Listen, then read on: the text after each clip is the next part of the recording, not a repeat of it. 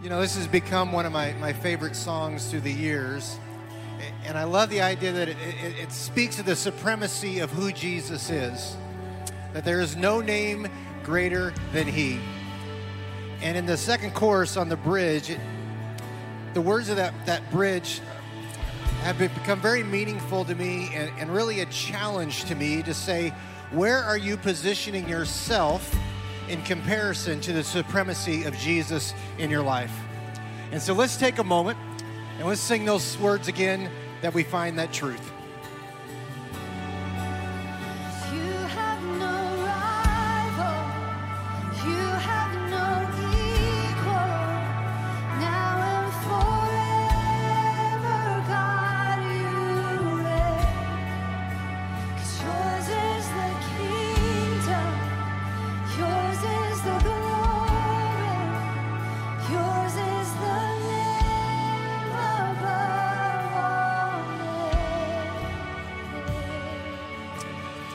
You know, if the Apostle Paul had sung this song in 62 AD, he probably would have thought of rivals to who Jesus was. Might have been Artemis, the goddess, or the goddess Diana, and this amazing temple that's built right in the middle of the city of Ephesus where we find Ephesians 2. Maybe we think about the rivals to who God is in our modern day. It could be Mohammed or Buddha, or if you're a Hindu, it could be Shiva or whatever that would be. But can I propose to you this morning that I think in North America in 2021, the greatest rivalry to the supremacy of Jesus is you. And it's me. The reality is that we have made Jesus a part of our life, but we haven't made him our full life. We begin to rival who he is through our own selfishness and things. I mean, think about this. We wake up every morning worrying about what my plans are for the day. My heart's filled with, what about my glory and my reputation and my social status and my desires for the day? Lord, just let me be me, right? And God, if I need you, I'll call, but I just got to be me. See, somehow we've made this relationship with God in our minds like this is a 50-50 partnership. And if you think about that, somehow in our minds it's this idea that we both have equally contributed to our salvation. We've both equally contributed to our godly living. And today, the Apostle Paul wants to remind you out of Ephesians 2 that, listen, there is only one person who hung on the cross to pay the penalty for sin.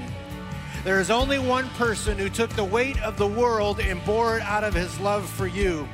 That there's only one person who rose from the dead out of his own power, and there's only one person in who which salvation is truly found. There is only one hero in this story, and his name is Jesus.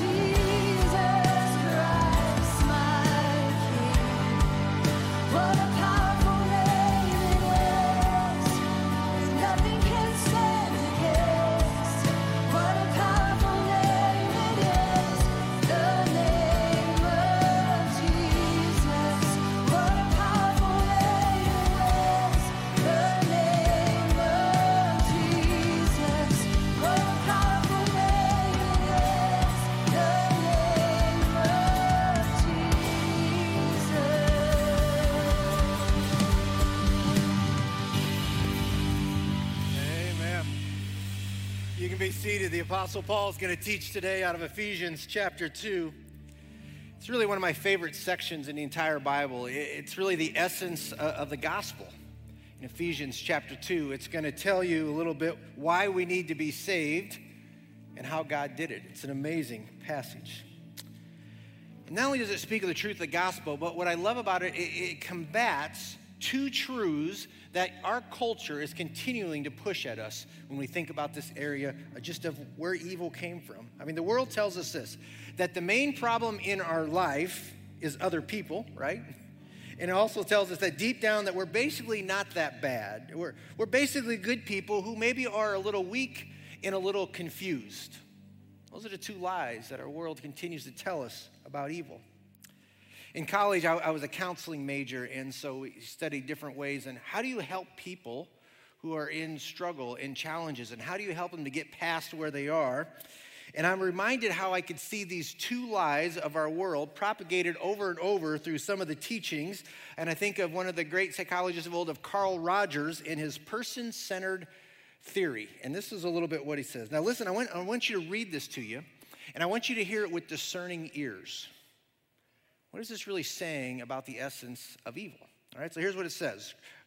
Carl Rogers says this: the person-centered therapist learns to recognize this and trust human potential, providing clients with empathy and unconditional positive regard to help facilitate change.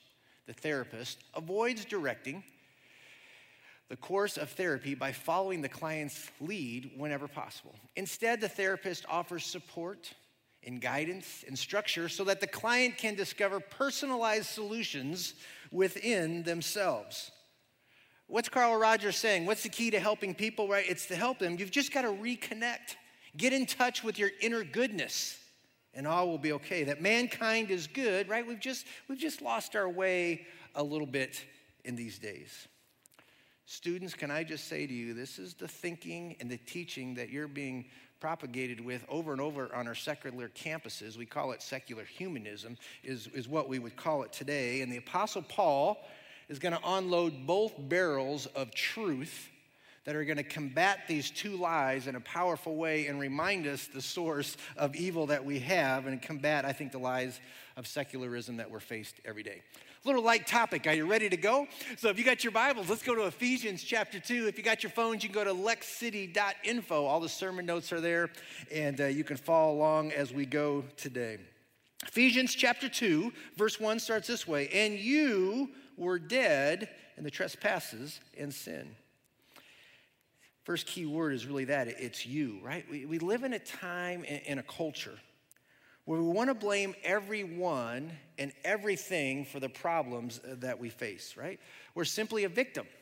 Victim of these circumstances, victim of this person, victim of these things. And if everybody else would simply get their act together, we would have no problems. I mean, that's the thinking. The challenge is the Bible starts at a completely different point when dealing with what are the struggles of this world. The Bible tells us this, that you and me, that we're the problem.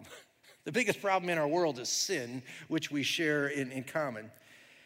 Carl Rogers is so confused and so wrong if he thinks hope comes from within, because the reality, the truth is that the only thing that comes from within is sin. And so we start from a different place. We're born with a sin nature. If you don't believe, parents of young children, can I get an amen from you? I love these little, they're born with a sin nature. If you have two siblings under the age of 6 together, I don't need to tell you, sin nature on display every day as they go back and forth, right? It's within us in what we have that's there. And the second key word, I think, that combats the lie that our culture tells us is the word dead. Go a little farther, Ephesians 2:1. And you, so it's talking to us, were dead in trespasses and sin. And when the world looks at this idea of sin, it thinks of sin as an action. It's just a bad action, right? It's like cursing or stealing or, you know, whatever the 10 commandments that you break. It's an action that we have. It's things that we do. But Paul says, I want to remind you that you're dead in your sins, because that word dead reminds us it's not an action, but rather it's a condition of your heart. Let me say it another way. Pastor J.D. Greer says it this way: we don't do bad things which make us bad. We are bad, so we do bad things. Let me try to help you another way. If it's a condition and not simply an action, thus I steal and cheat, because not because I want to be greedy, but because I am by my nature greedy, I steal and I cheat. One more way to help. We are not sinners because we sin. We sin because we're sinners. You grasp that? And Paul said, man, you got to understand this. Because this is the origin. If we don't understand the origin of the problem, we're going to come up with the wrong remedy to solve it. So let me remind you first and foremost that you're there. In the next two verses, Paul's going to say, let me just remind you, if you don't believe this is true, your inclination towards sin, why you do this and why it comes from within you. Go to verse 2. For which you once walked, following the course of this world, following the prince of power of the air, the spirit that is now at work in the sons of disobedience, among whom we all once lived, in the passion of our flesh, carrying out the desires of the body and the mind, and were by nature children of wrath, like the rest of mankind. See, sin, he just says, listen, sin comes when we give in to our natural disposition, our natural desires, our natural passions, right? We struggle with sexual purity. Why? Because we give into the desires and the longings of our flesh that leads us down the road. By nature, we give into whatever our flesh desires is where we go. So we think of ourselves first, right, rather than others. We're stingy with our money rather than being generous because we think of self. We hoard our time. We don't invest into others because it's about a me-centric thing. Ultimately, we just want to be in control, right? We want to lead our own lives and do whatever we want to do. I mean, that's that kind of thinking, and because it's within our very nature, is what makes secular humanism so appetizing, so appealing. I love the idea. I love that I'm really good within. I just need to, I just need to get in touch with myself as we go through these things. That's why it's so appealing. And the challenge of that kind of secular thinking is it makes us the hero of the story, right? I'm okay. I have some worth and value just because I'm a great person.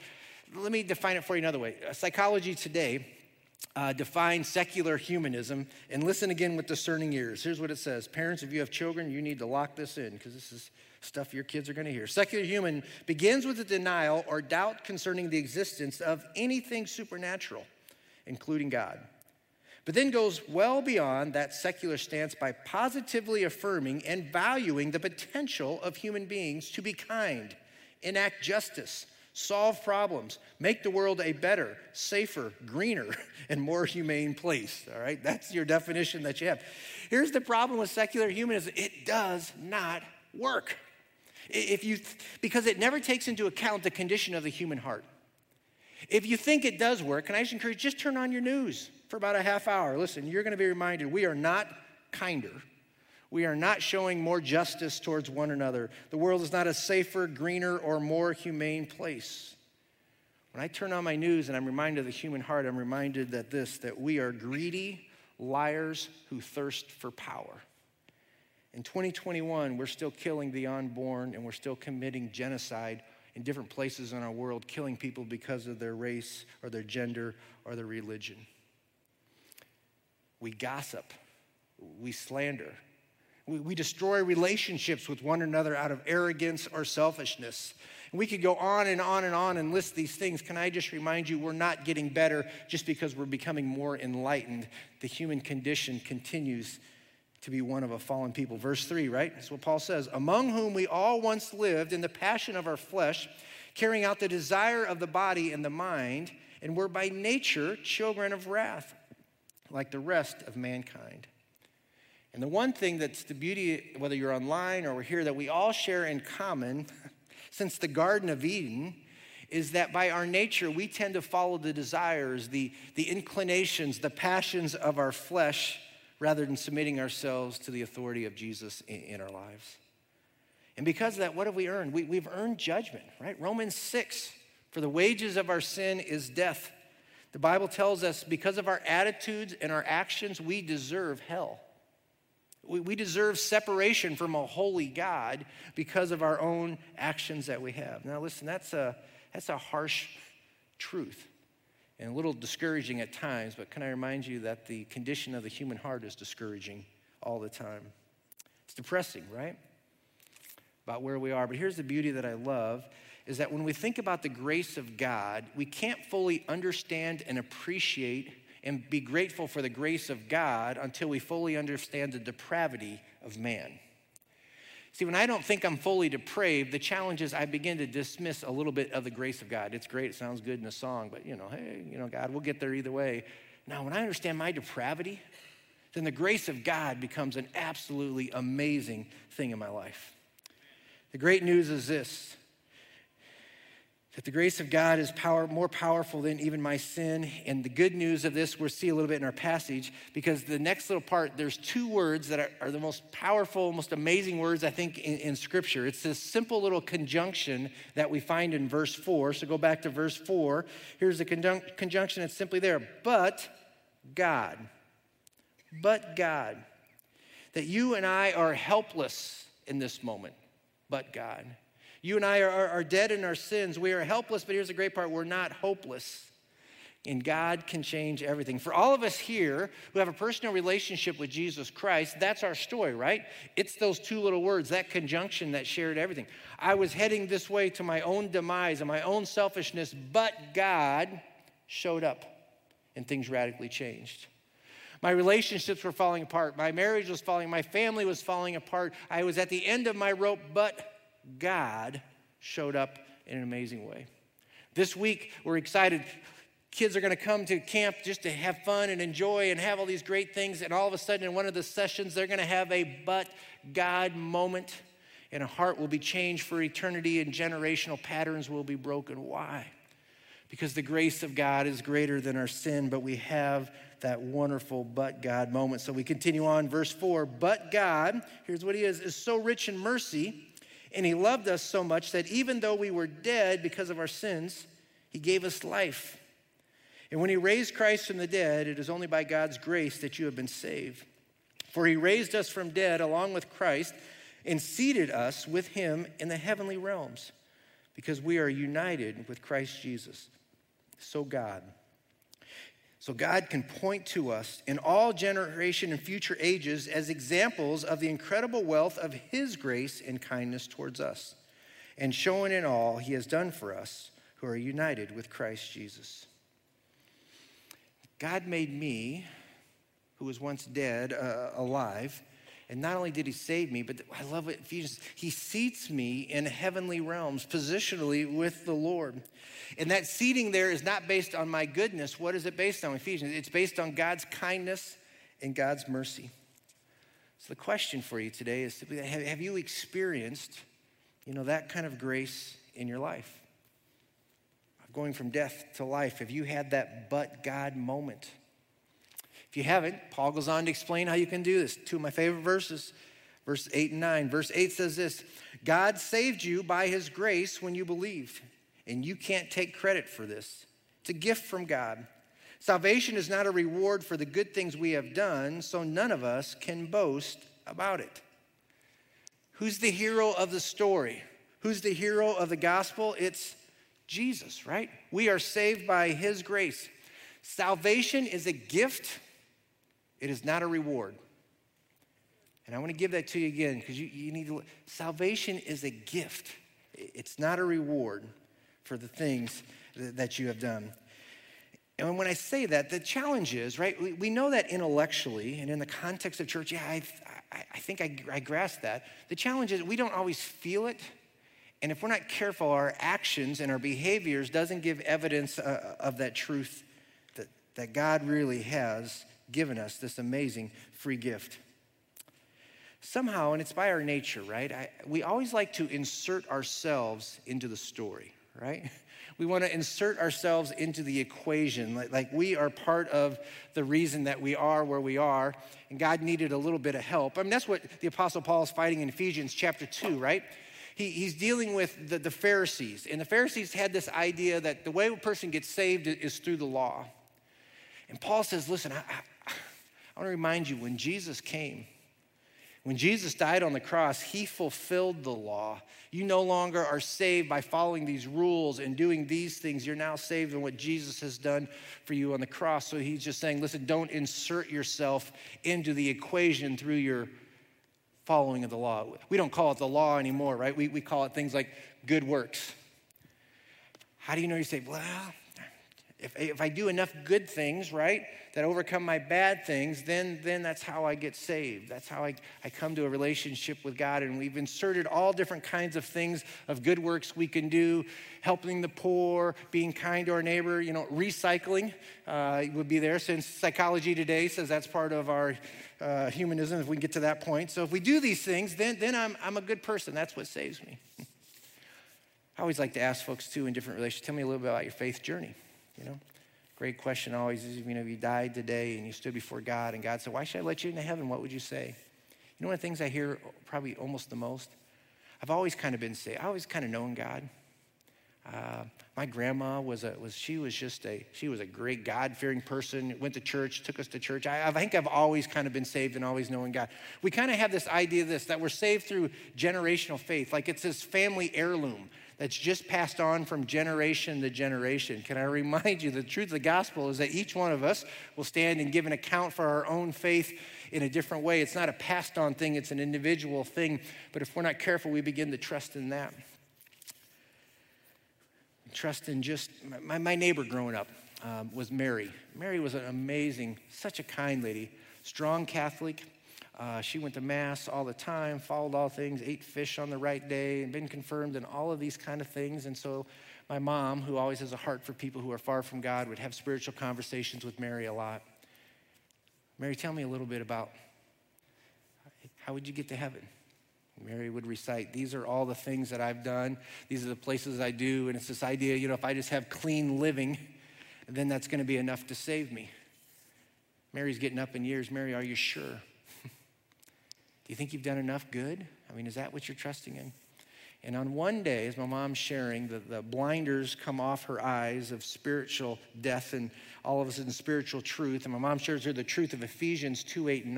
And Mary realizes, listen, I've been trusting in all of these things to get me to heaven. And I just realized that Jesus did all this for me, that I just need to believe. And Mary, at the age of 70-something, places her faith in Christ. And it was this wonderful moment. Why? The truth of what it was. We do the same thing in church world, right? If we're not careful, even in Christendom, we tend to add things that either kind of get us the rest of the way in our salvation, seal our salvation, or kind of just help. I mean, we add all different kinds of things. You know, if I'm baptized, then for sure I know I'm saved, right? If I have spiritual gifts that they're manifested in a certain way, then I know I'm saved. If I listen to K-Love, then I know I'm saved, and I got all these things, right? And if we're not careful, we put these little things that just kind of push it to the next level on us. Well, Ephesians chapter 2 teaches very clearly that all of these things are great, but these are all part of our sanctification.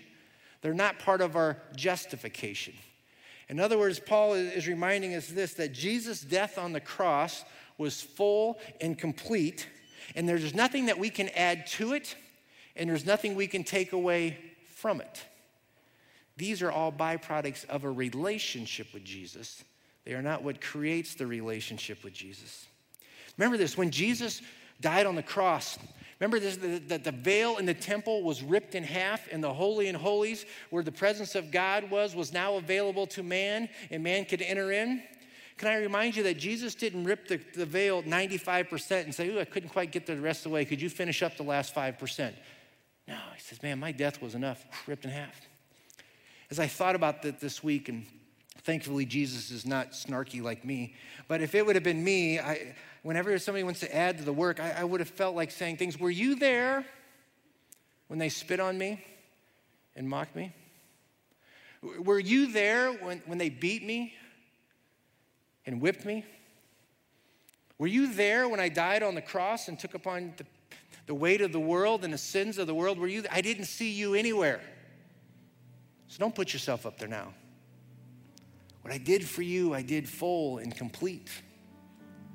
So you would have to do nothing. It's the power of that. So he goes on to say this, for by grace you have been saved through faith, and this is not your own doing. It's a gift of God, not as a result of works. Caleb's not gonna get you there, even if you give money at Telethon, it's not gonna get there. Generational faith. It's not our own works. It's not even the works of generations past, right? This is a personal thing with you and the Lord. It's not there. And recycling, it's just I'm confused by it all.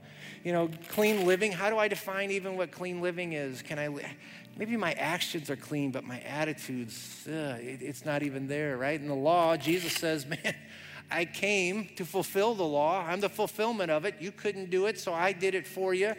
This is what you can't, it can't be results of your works. And baptism's this response to what Jesus has done in our life, and spiritual gifts are a manifestation of the Spirit already living within you. It's not to get it. And good works that we go in, and on these things. And he says this, these are, it's a gift of God. It's not of your works. So why? So that no man may boast.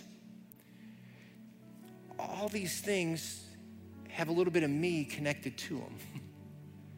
And Jesus says, you know why not? You don't know I have no rivals? Because nobody can do for you what I did for you. You want to know why you don't have any rivals? Because you can't add or take away anything I did for you on the cross. It was full and complete. And what I love about Ephesians chapter 2 is it's past tense, if you go and look.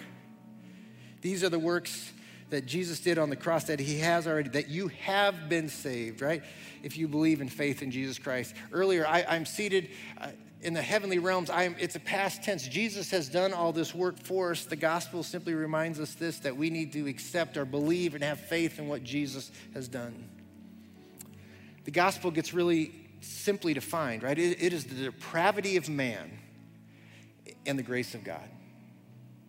Don't make it more than that. It's the depravity of where we need and in need of help, the reality that you and I can do nothing, that we can't add to what Jesus has done for us on the cross. So today, if you hear that, and it makes you feel, ooh, man, I feel a little unworthy of that, then can I just say to you, you're at exactly the right place. When you hear about the grace of God in comparison to your life, you're saying, man, if you only knew 2 or 3 years ago, the things I've done. If you only knew this last week, the things that I said in a moment of anger and wrath, God wouldn't save you. Can I just remind you, this is the incredible 2 words that we talked about, but God. But God. You know, it's Romans 5:8 that God demonstrates his love for us in this, that while we were still sinners, that Christ died for us. So today, if you've never experienced that kind of grace in your life and that kind of forgiveness, in just a few moments, I want to give you a chance to respond to that. So here's what we're going to do today, and I'm going to share a few things with you. We've blocked some time out today because I think the reality of the cross is that the cross calls us to response, right? For some of you, that response is, I think about it, I'm trusting in all these things in order to save me, and I hear you saying today, it's just got to be about Jesus. If you've never experienced that, can I invite you in just a moment, we're going to stand and sing and we're going to move with some different things, that our prayer team is going to be just right down here. And during that time, if you just say, I've got questions, or maybe today you feel the Lord moving in your heart and today it's like, I need to make that right with God, they'll be down here. They would love the chance just to pray with you. For today, for many of you, you've placed that faith in Christ at that moment. Today, I want to invite you. Our altars are going to be open. We've got time during this. And maybe it's 1 or 2 things. Maybe if we're honest in these moments, we've found ourselves putting ourselves into the story in different ways. Maybe it's just a moment of just confession and just you and the Lord to say, God, I just apologize. My pride has put me in a story that's about you. And God, I just want to today take time to acknowledge there is no rival and it can't be me. Or maybe it's time just to come down and just in a heart of gratitude, right? God, I thank you for what you've done. Ephesians, so amazing. Ephesians chapter 1, that God loved me before the foundations of the earth. It's unbelievable. I can't grasp it. Knew me and loved me. Ephesians 2, he loved me so much that he died for me. And he did everything, not out of my own goodness, but because of his grace and his mercy. Maybe it's just time you want to take a few moments and just come down and just thank the Lord, wherever that would be. And the third one today is we want to take communion together and really a time of remembrance and reflection. Again, I think the Lord asks us to do this because when we're reminded of the cross, I'm reminded of my position in relationship to the cross. When I forget about Jesus' suffering, I tend to elevate self. I tend to be more thrilled with myself than I really need to. When I look at the cross, I'm reminded that this is the depravity of my heart, but God. And so we're going to take communion, and in just a moment, I'm going to pray. And here's what we're going to do today. We've got our elders that are going to be positioned in different places around the room. And as you come, we've got just little communion cups, little high-tech post-COVID cups here. You can peel off the top, the bread's there, the drink's there on the side. So it's amazing, I know. And so you could take this and back to your seats, and when you're done, you can throw them in a receptacle or put them in your chair, whatever. But I just want to take time to remember, to reflect, to celebrate the goodness of God, who knows everything about you and still loves you. Think about that. It's the only unconditionally loved relationship you'll have in your life. God says, I knew you and I love you. So I'm gonna pray, we're gonna sing. You've got time, no rush. We'll give your kids more cookies, whatever, they'll be fine, all right? Just take these moments and let's just respond together. Father, thank you for the truth of the gospel. That reminds me of my human depravity and reminds me of your goodness. Thank you for your body that was broken and your blood that was shed,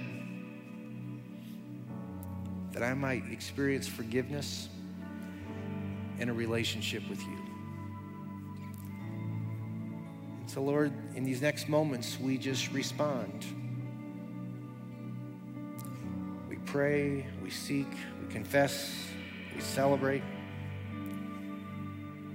that you have no rivals, including us. Thank you for being the hero of our story. In your name we pray, amen.